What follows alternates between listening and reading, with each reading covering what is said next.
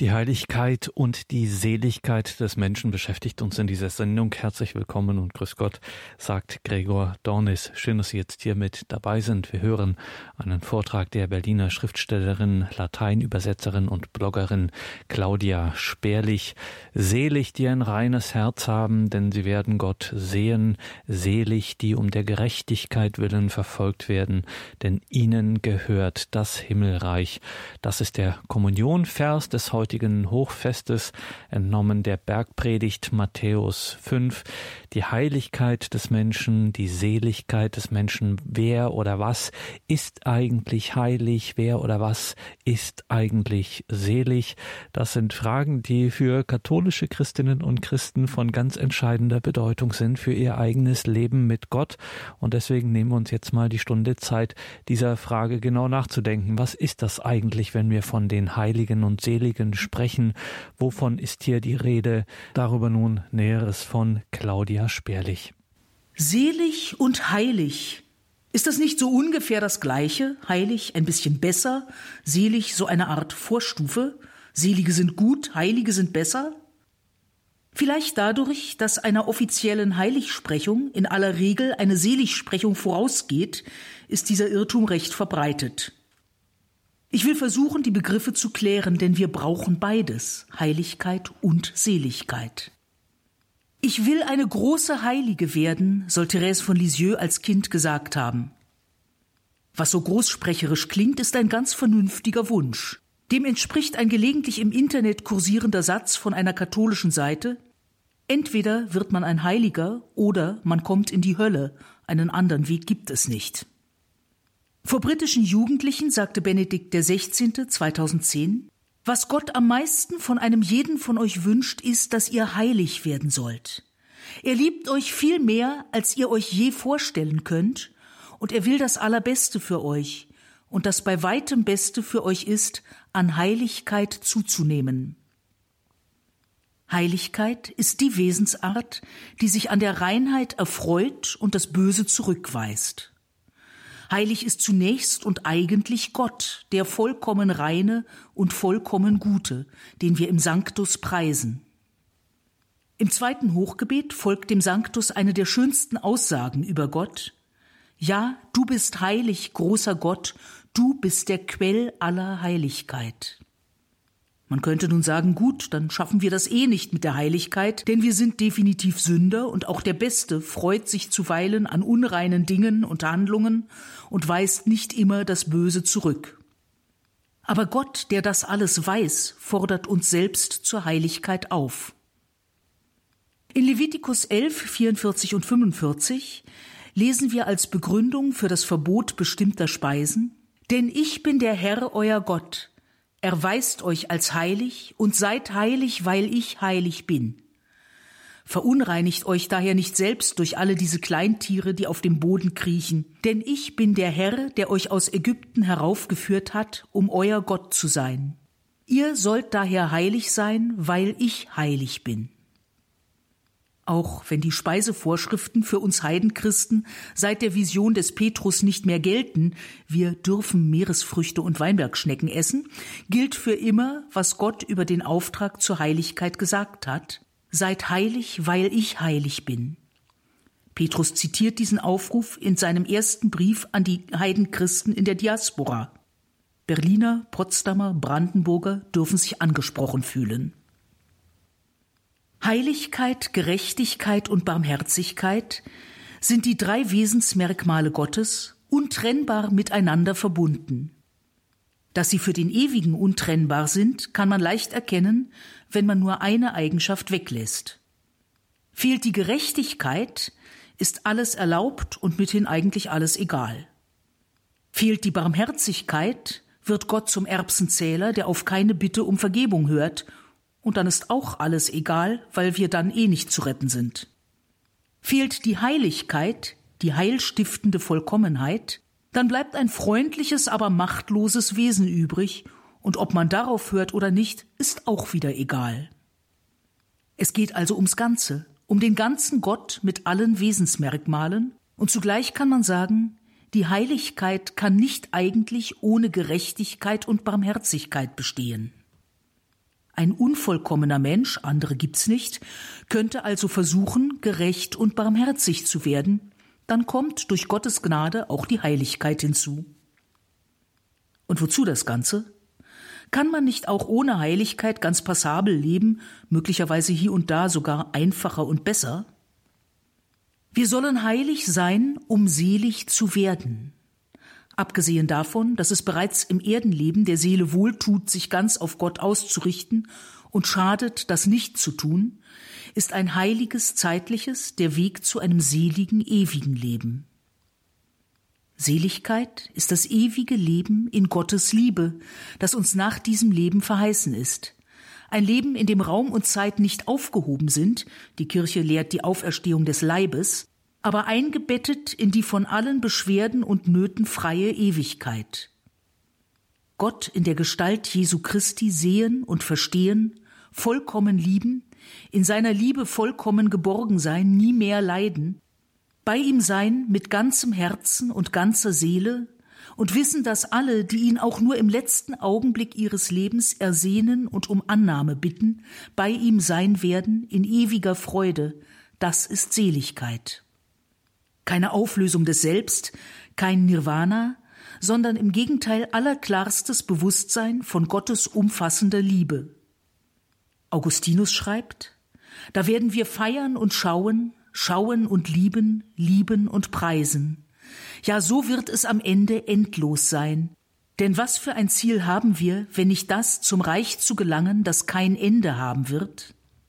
Und Thomas von Aquin, so Gottes wie des Engels und ebenso des Menschen höchstes Glück und Seligkeit ist die Anschauung Gottes. Vorbedingung zur Seligkeit ist Gottes Gnade, die heil und heilig macht. Verdienen kann man sich die Seligkeit nicht. Gott hat den Menschen auf sich hin geschaffen, aus Liebe, und will nur das Heil eines jeden Menschen, die ewige Seligkeit. Man kann sagen, Gott ist verrückt vor Liebe zu jedem einzelnen Menschen, will jeden Einzelnen für immer ganz bei sich haben. Aber er zwingt niemanden. Niemand kann gegen seinen eigenen ausdrücklichen Willen heilig und selig werden. Der auf der Heiligen Schrift begründete Glaube und die Tat, die Lebensart, gehören zusammen. Sie beeinflussen einander im Guten wie im Schlechten. Ist der Glaube stark, so fällt gutes, hilfsbereites, redliches Handeln erheblich leichter als in Zeiten des Zweifelns. Umgekehrt kann man durch eine gewisse Sturheit im Befolgen der göttlichen und der kirchlichen Gebote auch dem gebrechlichen Glauben wieder aufhelfen. Gehe ich regelmäßig zur Kirche, bete ich und handle ich barmherzig, auch wenn ich gerade Schwierigkeiten habe, einen Sinn darin zu sehen, so ist die Wahrscheinlichkeit höher, dass ich wieder zu festerem Glauben und innerem Frieden gelange, als wenn ich mich grollend zurückziehe. Jesus Christus hat durch sein heiliges Leiden und Sterben den durch die Sünde verbauten Weg zur Seligkeit neu gebahnt. Gehen müssen wir diesen Weg aber selber. Glaube und heilige Schrift sind gleichermaßen heilsnotwendig. Wer das, was Jesus lehrt, im Herzen annimmt, liebt und tut damit Heiliges und wird zur Seligkeit gelangen. Gott erkennen, ihn lieben, ihm dienen sind Aufgabe und Weg zur Seligkeit, also überhaupt akzeptieren, dass es einen liebenden Gott gibt, diese Liebe erwidern und die Erwiderung nicht in einem bloßen romantischen Gefühl bestehen lassen, sondern in Wort und Tat, so gut es einem möglich ist. Jesus Christus und nur er ist der Weg, die Wahrheit und das Leben, also Richtungsweiser und Ziel zugleich, um selig zu werden. Er hat die Kirche gegründet. Laut Matthäus 16, 18 bis 19 erwidert Jesus auf das Messiasbekenntnis des Petrus, Selig bist du, Simon Barjona, denn nicht Fleisch und Blut haben dir das offenbart, sondern mein Vater im Himmel. Ich aber sage dir, du bist Petrus, und auf diesen Felsen werde ich meine Kirche bauen, und die Mächte der Unterwelt werden sie nicht überwältigen. Ich werde dir die Schlüssel des Himmelreichs geben, was du auf Erden binden wirst, das wird auch im Himmel gebunden sein, und was du auf Erden lösen wirst, das wird auch im Himmel gelöst sein. Die Erkenntnis, dass Jesus der Messias ist, der Sohn des lebendigen Gottes, hat Petrus nicht durch gründliches Nachdenken oder durch menschliche Belehrung erlangt, sondern sie wurde ihm von Gott geschenkt. Das Besondere an Petrus ist, dass er dies Geschenk spontan und voller Liebe annimmt, ohne groß zu überlegen. Der Herr hat diesem Menschen und seinen legitimen Amtsnachfolgern den Auftrag und die Fähigkeit gegeben, ihn zu vertreten, und er hat zugesagt, dass die Kirche als auf ihn hingeordnete Gemeinschaft der Gläubigen bis ans Ende der Zeiten bestehen wird, von ihm behütet trotz aller Gefahren. Die Kirche ist Hilfsmittel gegen die Gefahren, die den Glauben und damit die Seligkeit bedrohen.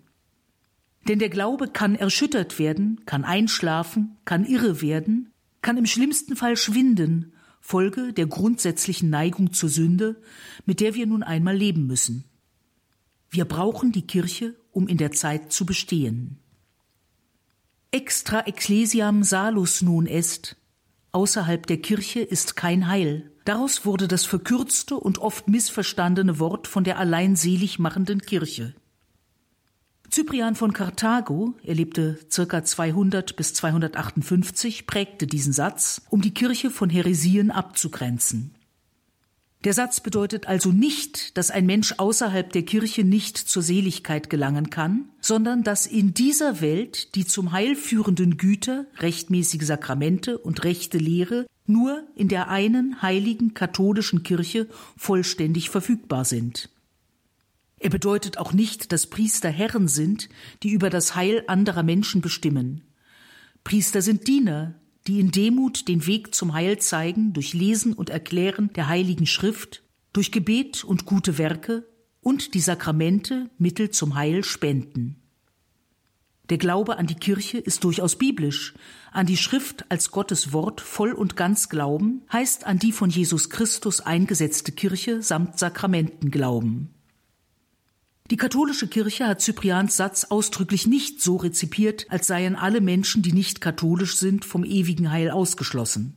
Nur wer im vollen Bewusstsein, was das bedeutet, Kirche und Sakramente und damit Jesus Christus ablehnt, schließt sich selbst davon aus, denn Gott rettet niemanden gegen dessen ausdrücklichen Willen. Wo aber eine vollkommen bewusste Ablehnung mangels Erkenntnis gar nicht möglich ist, gilt, was Papst Pius IX in einer Ansprache 1854 sagte, im Glauben müssen wir festhalten, dass außerhalb der apostolischen römischen Kirche niemand gerettet werden kann. Sie ist die einzige Arche des Heils, und jeder, der nicht in sie eintritt, muss in der Flut untergehen. Aber ebenso müssen wir sicher daran festhalten, dass von dieser Schuld vor den Augen des Herrn niemand betroffen wird, der da lebt in unüberwindlicher Unkenntnis der wahren Religion. Ganz bündig fasste die heilige Edith Stein das Problem. Wer die Wahrheit sucht, der sucht Gott, ob es ihm klar ist oder nicht. Im Katechismus der katholischen Kirche heißt es, Wer nämlich das Evangelium Christi und seine Kirche ohne Schuld nicht kennt, Gott jedoch aufrichtigen Herzens sucht und seinen durch den Anruf des Gewissens erkannten Willen unter dem Einfluss der Gnade in den Taten zu erfüllen versucht, kann das ewige Heil erlangen.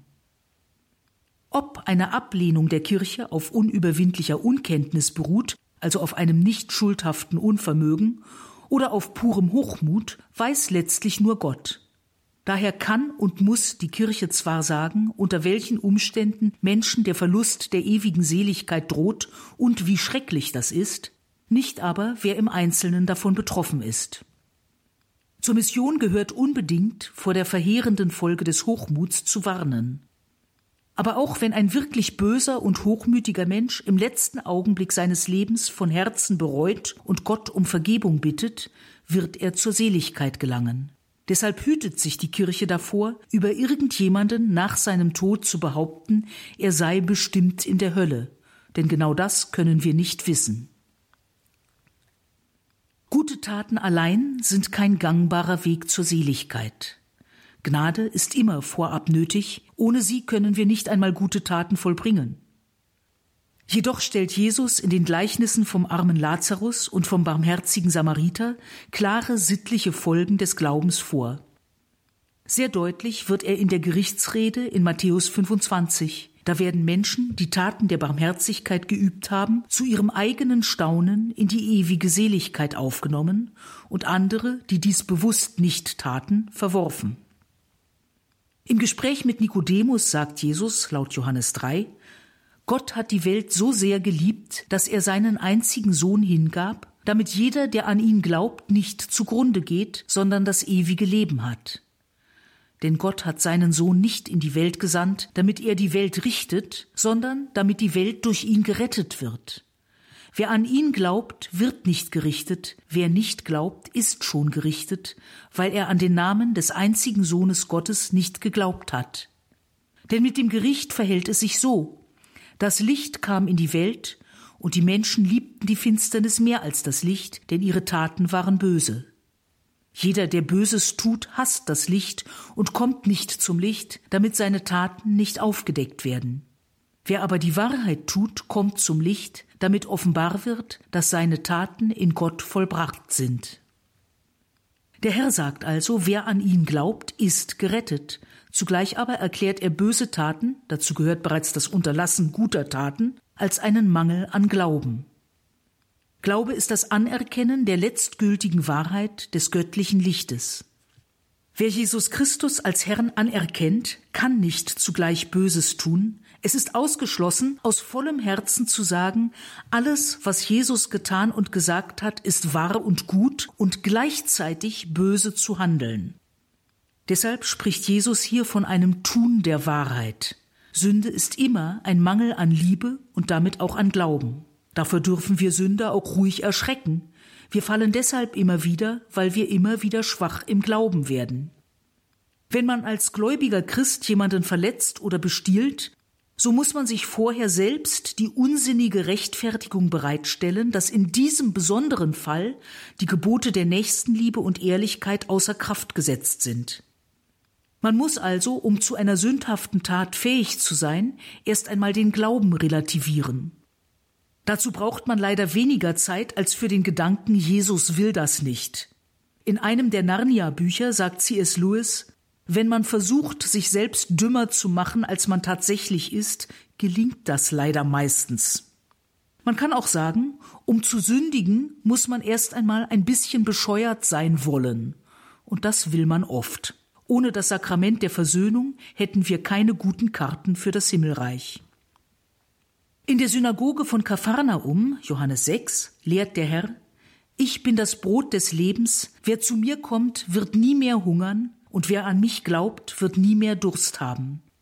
Denn es ist der Wille meines Vaters, dass alle, die den Sohn sehen und an ihn glauben, das ewige Leben haben, und dass ich sie auferwecke am letzten Tag. Den unwilligen Hörern erklärt er Niemand kann zu mir kommen, wenn nicht der Vater, der mich gesandt hat, ihn zu mir führt, und ich werde ihn auferwecken am letzten Tag. Bei den Propheten heißt es, und alle werden Schüler Gottes sein. Amen, Amen, ich sage euch, wer glaubt, hat das ewige Leben. Er stellt also klar, dass er der Herr ist und implizit auch, dass er eins mit dem Vater ist. Das auf Gerechtigkeit gegründete, herrlich geschmückte neue Jerusalem, von Jesaja verheißen, von Johannes geschaut und in der Offenbarung beschrieben, ist sein Werk. Immer noch in Kapharnaum kündigt er seine vollkommene Hingabe in der Eucharistie an. Ich bin das Brot des Lebens.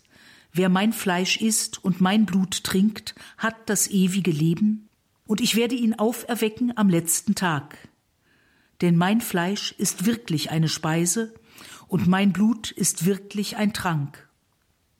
Wer mein Fleisch isst und mein Blut trinkt, der bleibt in mir und ich bleibe in ihm. Wie mich der lebendige Vater gesandt hat und wie ich durch den Vater lebe, so wird jeder, der mich isst, durch mich leben. Dies ist das Brot, das vom Himmel herabgekommen ist. Mit ihm ist es nicht wie mit dem Brot, das die Väter gegessen haben, Sie sind gestorben. Wer aber dieses Brot isst, wird leben in Ewigkeit. In Jesus ist das Wort Fleisch geworden. Dies stellt er hier bildhaft klar in einer Ankündigung der Eucharistie und in der Zusicherung, dass die Eucharistie der Weg zum ewigen Leben ist. Zugleich sagt er, wer sich das Wort Gottes gewissermaßen einverleibt, also ihm folgt, wird leben in Ewigkeit. Das bestätigt er kurz darauf im Tempel, Johannes 8, 51. Wenn jemand an meinem Wort festhält, wird er auf ewig den Tod nicht schauen. Das Wort ist die Lehre Jesu.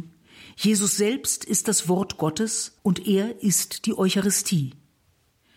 Zur Seligkeit führt das Anerkennen Jesu als fleischgewordenes Wort Gottes und Heiland, das Befolgen seines Wortes und der gläubige Empfang der Eucharistie. Der Auferstandene sagt den Jüngern laut Markus 16, 15 bis 16, Geht hinaus in die ganze Welt und verkündet das Evangelium allen Geschöpfen. Wer glaubt und sich taufen lässt, wird gerettet. Wer aber nicht glaubt, wird verdammt werden.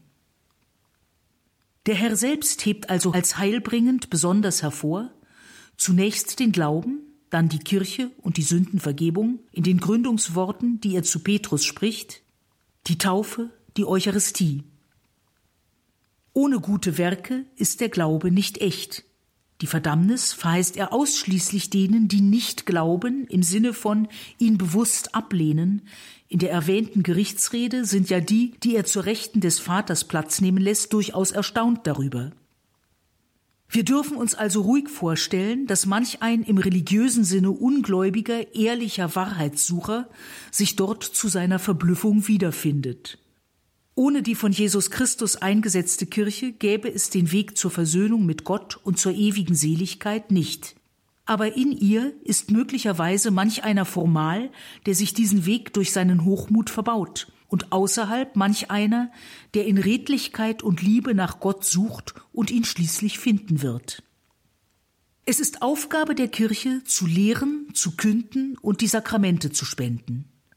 Es ist die Aufgabe jedes Christen, zu glauben, zu lieben, zu hoffen und den Glauben in die Welt zu tragen, durch seine Lebensweise Zeugnis abzulegen, damit Menschen überhaupt erfahren, dass man selig werden kann und dass es lohnt. Es ist heilig und nötig, betend Sühne zu leisten für die vielen, die Jesus und der Kirche nicht oder nicht vollkommen folgen. Gottes Gnade wird ergänzen, was Menschen guten Willens nicht fertigbringen. Den Anfang nimmt es aber schon in der Taufe, selbst wenn ein Baby die gar nicht besonders registriert, geschweige denn versteht, oder wenn ein erwachsener Täufling eine etwas mangelhafte Taufkatechese hinter sich hat, wie ich, und sie auch nicht wirklich versteht. Das Sakrament der Taufe ist heilig und macht heilig. Es gliedert uns in die Gemeinschaft der Heiligen ein, die alle Heiligen auf Erden und im Himmel umfasst. Paulus spricht mehrmals von den Heiligen, wenn er die auf Erden lebende Gemeinde der Christen meint. Zugleich geht er davon aus, dass die in Christus Verstorbenen als Heilige bei Gott leben. Im ersten Brief an die Thessalonicher heißt es, euch aber lasse der Herr wachsen und reich werden in der Liebe zueinander und zu allen, wie auch wir euch lieben, damit eure Herzen gestärkt werden und ihr ohne Tadel seid, geheiligt vor Gott, unserem Vater, bei der Ankunft Jesu, unseres Herrn, mit allen seinen Heiligen. Amen. Die Taufe macht uns zu Gliedern der Kirche, die heilig und ewig ist, und zu Hausgenossen Gottes. Leider können wir diese Taufgnade auch wegwerfen. Man kann ohne große Schwierigkeiten sündigen und man kann sich bewusst in einem Akt des Hochmuts von Gott trennen. Jedoch steht jedem auch dann über die Reue und das Sakrament der Beichte der Weg zur wiederhergestellten Heiligkeit offen. Heiligkeit ist eigentlich der natürliche Zustand des Menschen, nur leider ist durch den Sündenfall nicht nur diese Tatsache, sondern auch das Wissen darum geschwunden.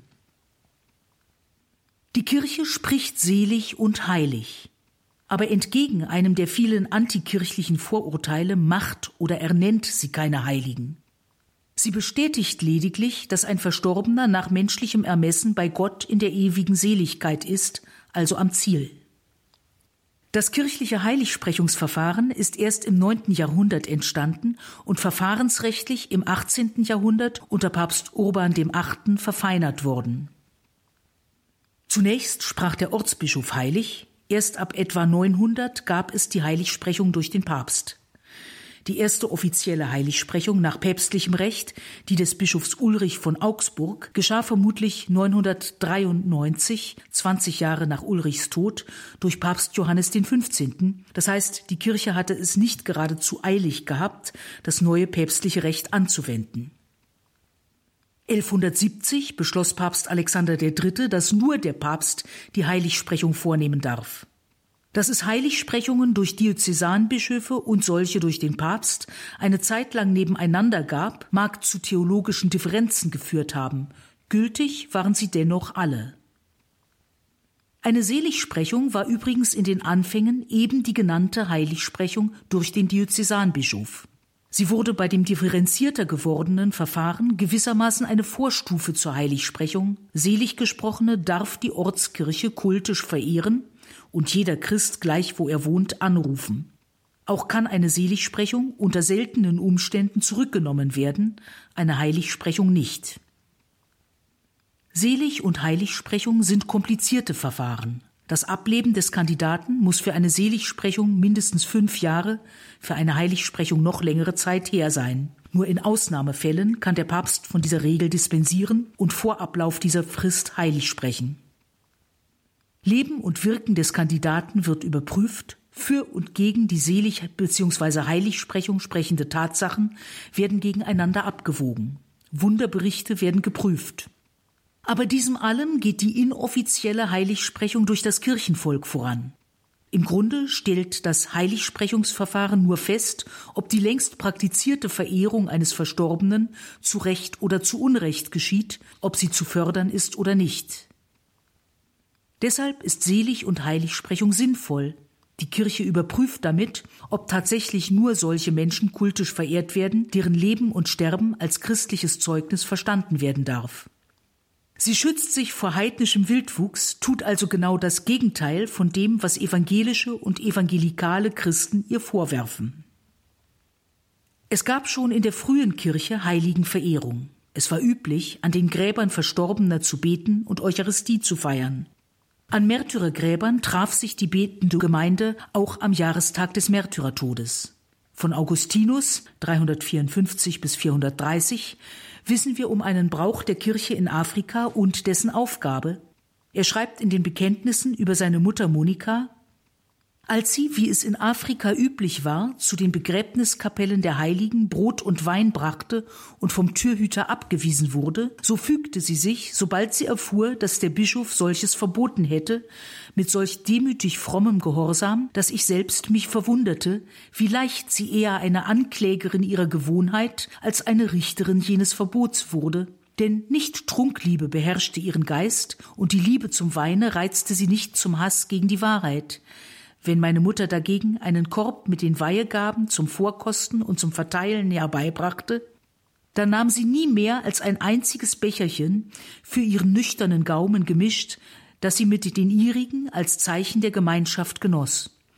Und wenn es auch viele solche Begräbniskapellen gibt, deren Heilige man auf solche Weise ehren wollte, so trug sie doch in allen nur jenen kleinen Becher mit sich umher, dessen Inhalt nicht nur stark gewässertes, sondern auch ganz laues Getränk war, das sie mit den Anwesenden in ganz kleinen Teilen genoss, weil sie Frömmigkeit, nicht Vergnügen daselbst suchte.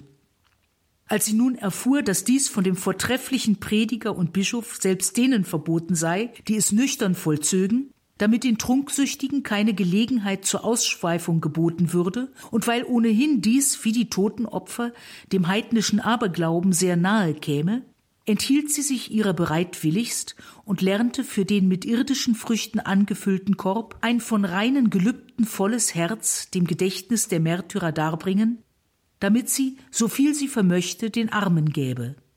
So ward von ihr die Gemeinschaft des Leibes Christi gefeiert, durch dessen Leidensnachfolge die Märtyrer den Tod erduldet und die Krone empfangen haben. Soweit Augustinus. Es wurde also nicht die Heiligenverehrung selbst untersagt, sondern bestimmte kultische Handlungen in Zusammenhang mit dieser, und das nicht aus Furcht, es könnte ein Götzendienst sein, sondern weil es so ähnlich wie ein Götzendienst aussehen könnte. Manch ein heutiger brasilianischer Priester mag ähnliche Probleme mit Feiern zu aller Seelen auf den Friedhöfen haben. Es ist dort üblich, den Verstorbenen Hochprozentiges zu servieren und stellvertretend für sie zu trinken. Ebenfalls in den Bekenntnissen lesen wir von wunderbaren Reliquien. Damals offenbartest du deinem Bischof, dem schon erwähnten Ambrosius, wo die Leiber der Märtyrer Protasius und Gervasius verborgen ruhten, die du so viele Jahre hindurch im Schoß deiner Verborgenheit unverwest verwahrt hattest, denn als sie aufgefunden und ausgegraben mit den ihnen zukommenden Ehren zur Basilika des Ambrosius gebracht wurden, da wurden nicht nur die, welche von unreinen Geistern besessen waren, nach dem Bekenntnis ihrer Dämonen selbst geheilt, sondern auch ein angesehener Bürger, der mehrere Jahre hindurch blind war. Als dieser nämlich nach der Ursache fragte, warum das Volk vor Freude jauchzte und es hörte, da sprang er hinaus und bat seinen Führer, ihn dorthin zu führen. Nachdem er in die Kirche eingetreten war, bat er um die Erlaubnis, mit seinem Schweißtuche die Bahre der Heiligen berühren zu dürfen, deren Tod ist wert gehalten vor dem Herrn. Als er dies tat und dann seine Augen damit berührt hatte, da wurden sie sogleich ihm aufgetan. Der Ruf davon aber verbreitete sich weit und breit, alles war voll deines Lobes. Die evangelischen Kirchen gehen davon aus, dass die Toten erst am jüngsten Tag wieder auferweckt werden, es mithin keine jetzt bei Gott lebenden Heiligen gibt. Dem widerspricht Zacharia, der seine Endzeitprophetie im 14. Kapitel einleitet. Ja, ihr werdet fliehen, wie ihr vor dem Erdbeben geflohen seid in den Tagen Usias, des Königs von Juda. Dann wird der Herr, mein Gott, kommen, alle Heiligen mit dir. Mit dir ist ein im Hebräischen nicht unüblicher Umschwung von der dritten zur zweiten Person, wenn von Gott die Rede ist, Propheten und Dichter schreiben nicht nur über Gott, sondern auch an ihn, und mitunter tun sie das gleichzeitig. Der Bibelübersetzer Menge ersetzt hier zu alle heiligen Engel, aber dafür gibt es keinen Grund, außerdem, dass zum Judentum ein Glaube an das ewige Leben nach dem Tode nicht notwendig gehört. Und wenn das Menschenleben nicht ewig ist, bleiben nur die Engel, um im Endgericht an Gottes Seite zu kommen. Daraus haben leider seit dem 19. Jahrhundert viele Forscher machen wollen, das Judentum kennt kein Leben nach dem Tode, und das ist schlichtweg falsch, wie man aus Jesaja, Daniel, Ezechiel und aus dem zweiten Makkabäerbuch erkennen kann. Auch der Schlussvers des 17. Psalms Ich in Gerechtigkeit werde ich dein Angesicht schauen, mich satt sehen an deiner Gestalt, wenn ich erwache, kann kaum anders gedeutet werden, denn als Auferstehung des Gerechten, also des Heiligen. Jesus hat an keiner Stelle etwas gesagt, was dem Judentum, dem er seiner Menschennatur nach angehörte, unversöhnlich widersprach. Und er sprach von der Auferweckung der Toten zum ewigen Leben und ging voran. In Jesu Gleichnis vom armen Lazarus heißt es, der Arme starb und wurde von den Engeln in Abrahams Schoß getragen, was ja bedeutet, dass er den Vater Abraham bereits in der Herrlichkeit Gottes wusste und an eine Auferstehung der Toten vor dem Endgericht glaubte. Moses und Elias waren bei ihm, als er verklärt wurde. Die Wiederkunft des Elias als Zeichen der Endzeit war nach Matthäus und Markus Common Sense bei den Schriftgelehrten. Man kann hier allenfalls einwenden, dass ja Elias zu Gott entrückt wurde und damit eine Sonderstellung innehat.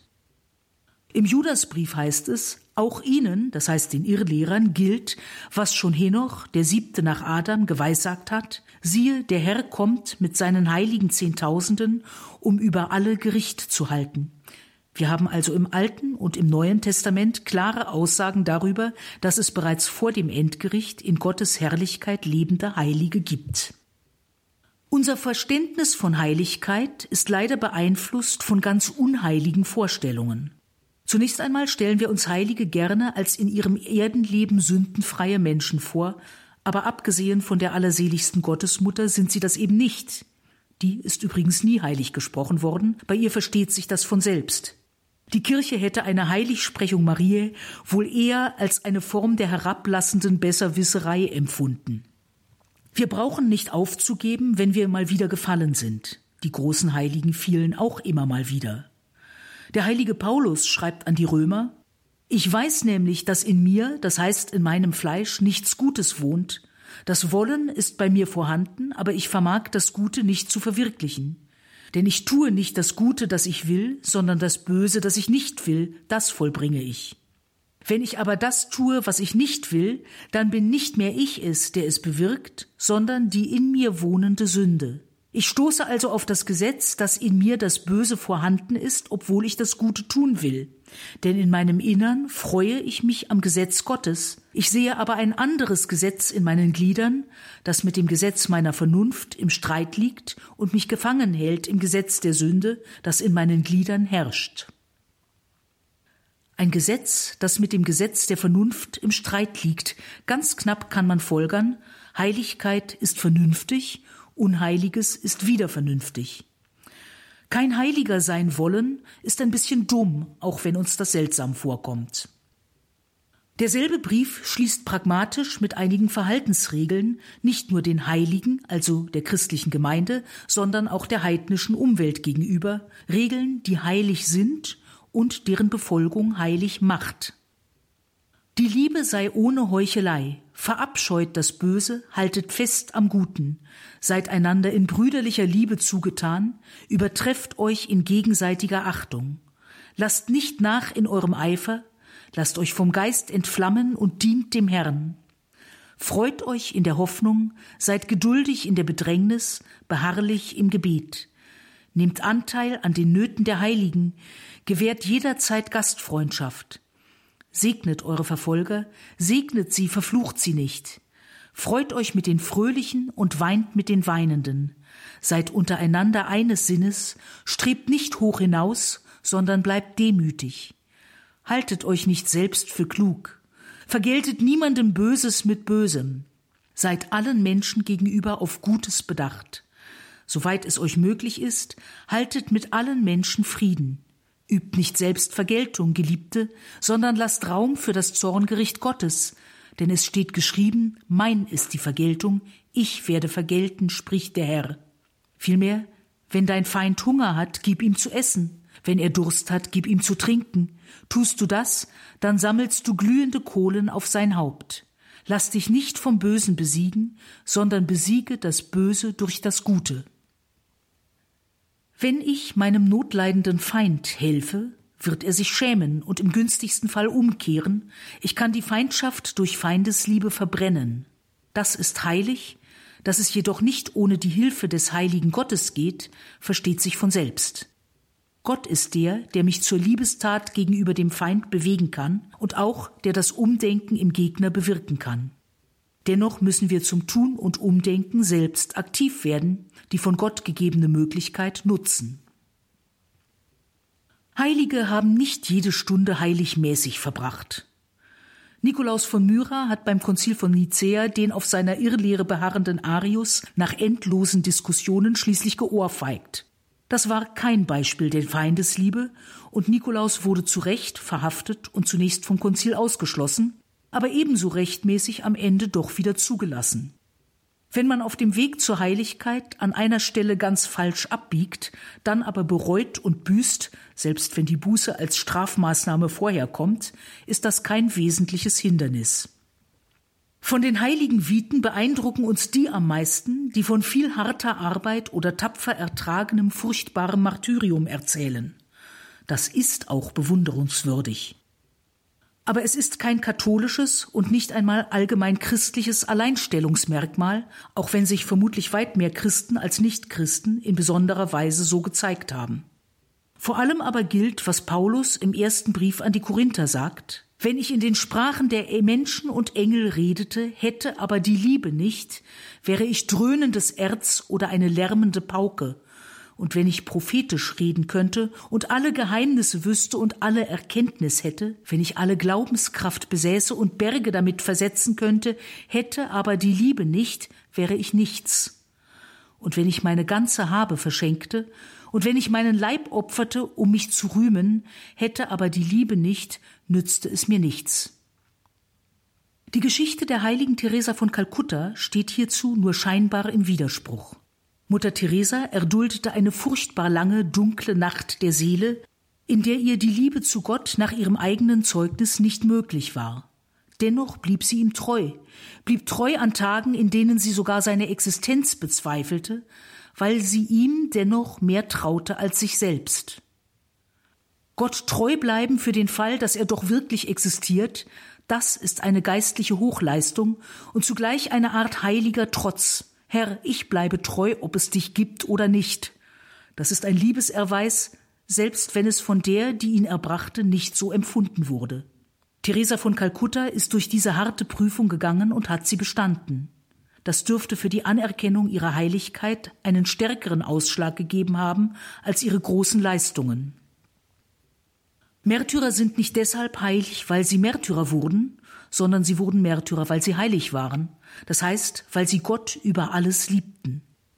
Das ist das besondere Merkmal aller Heiligen, die unbedingte Liebe zum dreieinen Gott. Die 21 koptischen Märtyrer, die von den IS-Terroristen vor laufender Kamera enthauptet wurden, hätten sich zum Islam bekennen können, um ihr Leben zu retten.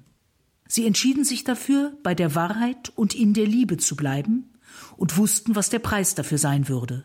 Von 20 dieser Heiligen weiß man, dass sie schon vorher ein vorbildliches christliches Leben führten.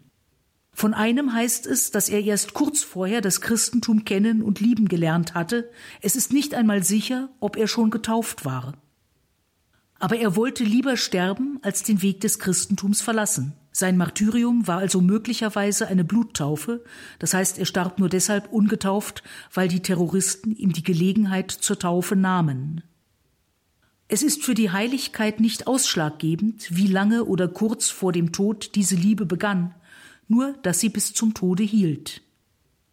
Damit ist besiegelt, dass sie über den Tod hinaus in die Ewigkeit reicht. Natürlich ist auch das Tun relevant, insofern es eine Äußerung der Liebe oder ihrer Abwesenheit ist. Es gibt in der Schar der Heiligen sehr viele mit einer besonderen sozialen Ader. Aber die Heiligen, die ein rein kontemplatives Leben führten, sind nicht minder heilig und im Grunde auch nicht minder sozial als die Tätigen. Denn für den Nächsten, auch den Übelgesonnenen, Tag für Tag beten, ist höchst sozial.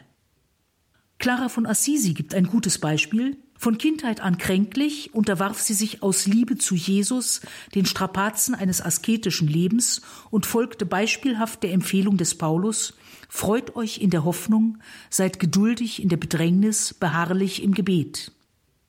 Als die Soldaten des exkommunizierten Kaisers Friedrichs II. 1240 und 1241 nicht nur Assisi belagerten, sondern auch das Kloster der Klarissinnen, nahm sie die Monstranz, ließ sich vor die Pforte tragen und erhob betend das Allerheiligste. Das war für die Söldnerhorde ein derart erschreckender Anblick, dass sie flohen. Heiligkeit ist nicht harmlos. Eine hinfällige Frau in einer Kutte schlägt ein Heer in die Flucht, weil sie betend auf Gott vertraut und ihn förmlich in Händen hält und vorzeigt. Zu solchen Taten befähigt Gott Menschen, die nichts wollen, als ihn aus Liebe anbeten. Jesus gibt nach Lukas 6 drei besondere Weisungen für den Weg zur Heiligkeit. Liebt eure Feinde. Was ihr von anderen erwartet, das tut ebenso auch ihnen.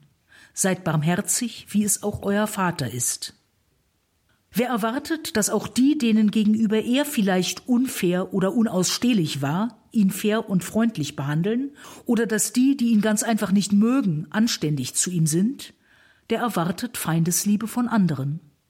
Dann kann er doch mit einem guten Beispiel vorangehen. Barmherzigkeit bedeutet, mit einem armen, nichts erwartenden Herzen dem anderen entgegenzutreten, im Herzen frei zu sein von jedem Hochmut und Dünkel. Auch wenn das nur gelegentlich gelingt, zählt es auf dem Weg zur Heiligkeit. Der oben zitierte Paulus ist ein Heiliger und Stephanus ist ein Heiliger. Paulus war in seiner Zeit als Saulus mit der Ermordung des Stephanus ausdrücklich einverstanden. Ein Mensch kann heilig werden, auch wenn er es anfangs gar nicht war. Dabei war Saulus ja noch der Ansicht, mit der Verfolgung der Christen etwas Gutes zu tun. Aber es gibt auch Heilige, die vorher nicht einmal ihrer eigenen Meinung nach irgendwie rechtmäßig und gottgefällig handelten. Es gibt unter den Heiligen nicht nur bekehrte Ungläubige und bekehrte Heretiker, sondern auch bekehrte Kriminelle. Camillus von Lelis war als verwahrloster Jugendlicher erst ein Söldner geworden und dann ein Spieler, und erst nachdem er im Suff buchstäblich sein letztes Hemd verzockt hatte, begann seine Bekehrung. 1987 strengte der Erzbischof von Paris, Kardinal Lustiger, den Seligsprechungsprozess für Jacques Fesch an, 30 Jahre nachdem Fesch als Polizistenmörder hingerichtet worden war. 1930, als Sohn eines atheistischen Bankiers geboren, hatte Jacques Fisch weder in seinem Elternhaus noch sonst wo irgendwelchen Halt gefunden. Bei einem Raubüberfall hatte er einen Polizisten erschossen. Im Gefängnis hatte Fisch ein überwältigendes Bekehrungserlebnis, von dem seine Briefe und Tagebücher berichten. Er wandelte sich vollkommen und seine Gebete und Gespräche führten zu Bekehrungen in seiner Familie und auch bei einem Zellennachbarn. Der Seligsprechungsprozess ist noch nicht abgeschlossen, aber es ist gut möglich, dass es eines Tages St. Jacques Fesch Kirchen geben wird. Eine eindrucksvolle Legende besagt, der Archidiakon Theophilos von Adana, Kilikien, habe die ihm einmütig zuerkannte Bischofswürde ausgeschlagen, weil er sich nicht für würdig hielt.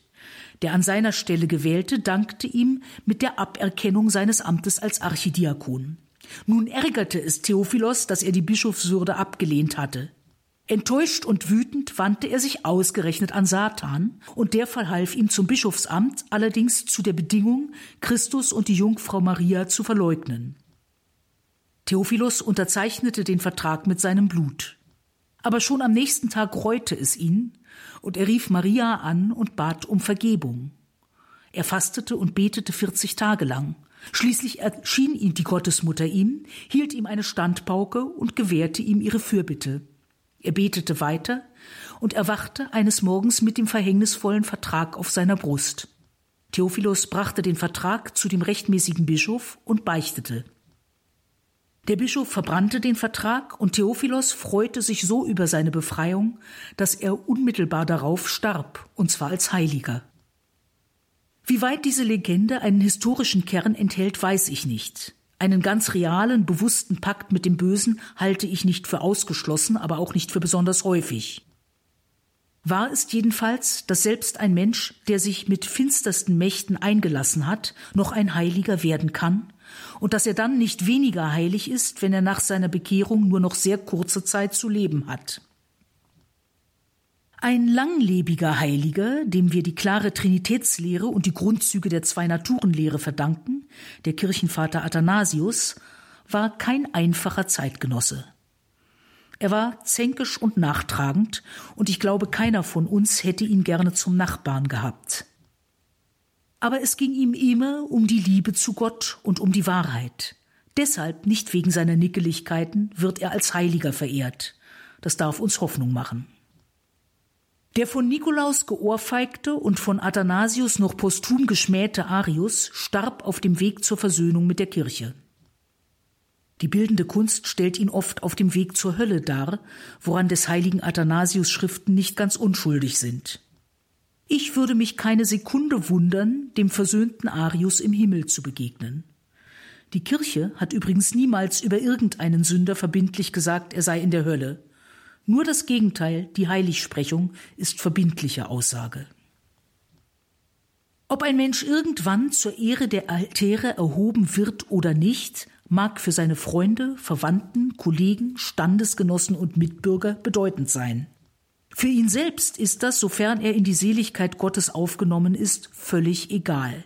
Es geht ihm unendlich gut, seliger als selig gibt es nicht.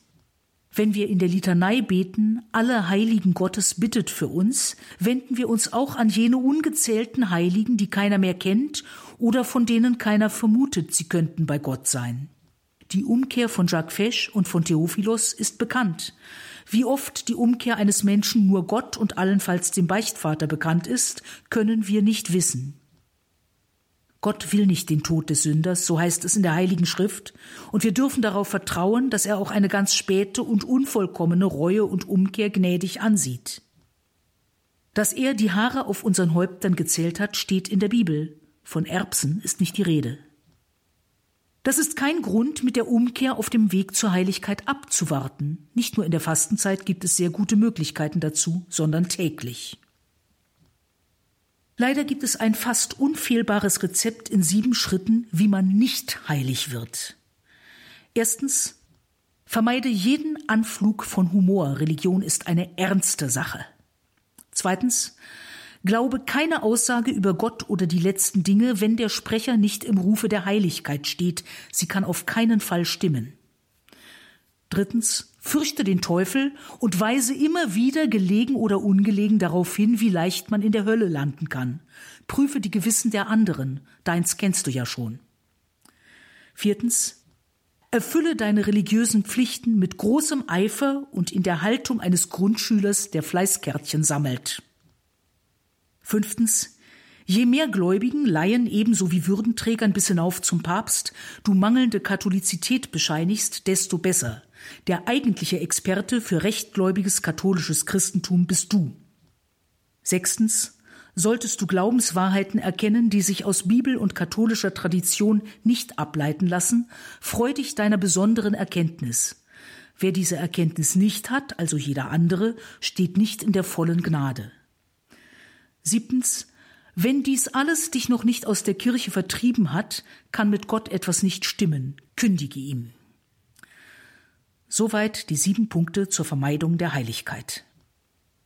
Aber, Dank sei Gott, gibt es auch eine kurze Zutatenliste zur Heiligkeit. Dabei kommt Gottes Gnade in jedem Fall gratis dazu.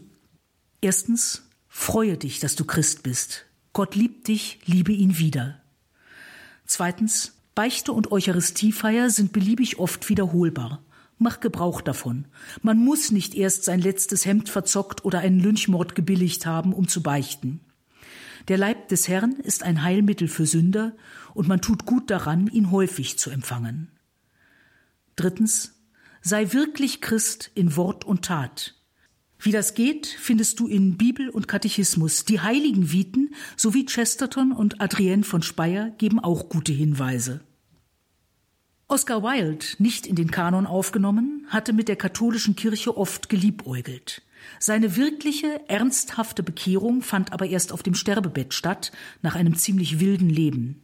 Wir dürfen sicher sein, dass er in der Schar der Heiligen auch seinen Platz haben wird. Ich schließe mit einer seiner vielen ironischen Bemerkungen. The Catholic Church is for saints and sinners alone. For respectable people the Anglican Church will do. Die katholische Kirche ist nur für Heilige und Sünder. Für anständige Leute genügt die anglikanische Kirche. Wir wissen nicht, wie Seligkeit aussieht. Das hat Künstler nie abgehalten, den Himmel darzustellen und zu beschreiben. Ich habe es auch versucht. Himmel. Ich habe oft versucht, mir vorzustellen, wie es wohl sein wird in der schönen Heimat, wo wir für immer ohne Ängste leben, in Fülle und in Liebe, ganz in ihm.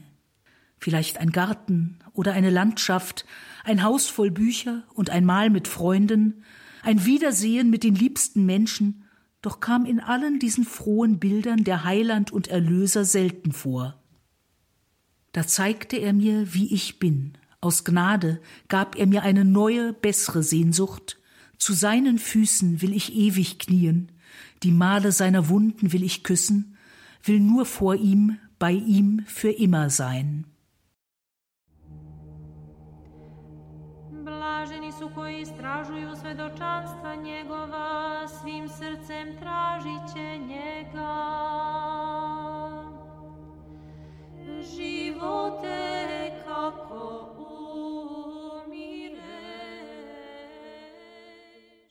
In der heutigen Credo-Sendung hörten Sie Claudia Sperlich mit Gedanken zu unser aller Berufung zur Seligkeit und Heiligkeit.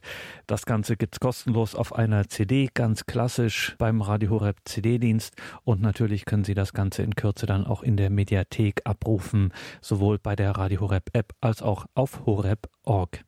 Und wenn Sie schon auf horeb.org sind, schauen Sie auch in die Details zu dieser Sendung im Tagesprogramm, natürlich auch in der Radio Horeb App. Dann, wie gesagt, in den Details zu dieser Sendung im Tagesprogramm finden Sie einen Link auf Katholisch Logisch. Katholisch Logisch ist der Blog von Claudia Sperlich und dieser Blog ist, so sagt sie es selbst, spiritotroph, heretikophob, ecclesiophil und hostiophag. Was das mit einem Augenzwinkern heißt, davon können Sie sich selbst überzeugen auf Katholisch Logisch, dem Blog von Claudia Sperlich, Katholisch Logisch. Und dort finden Sie auch alle Bücher von Claudia Sperlich, ihre Mittelalternovelle Der Erzdichter, ihre Gedichte, ihre lateinischen Hymnen in Neuübersetzungen, ihre zyklischen Sonette und auch ihre Sammlung von Erzählungen, 13 Geschichten von Verwandten, Nachbarn und anderen Dämonen, die Befreier.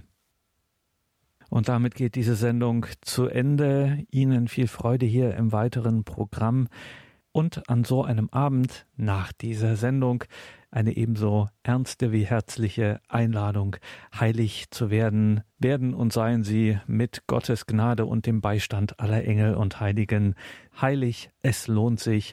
Einen gesegneten Abend und eine behütete Nacht wünscht ihr Gregor Dornis.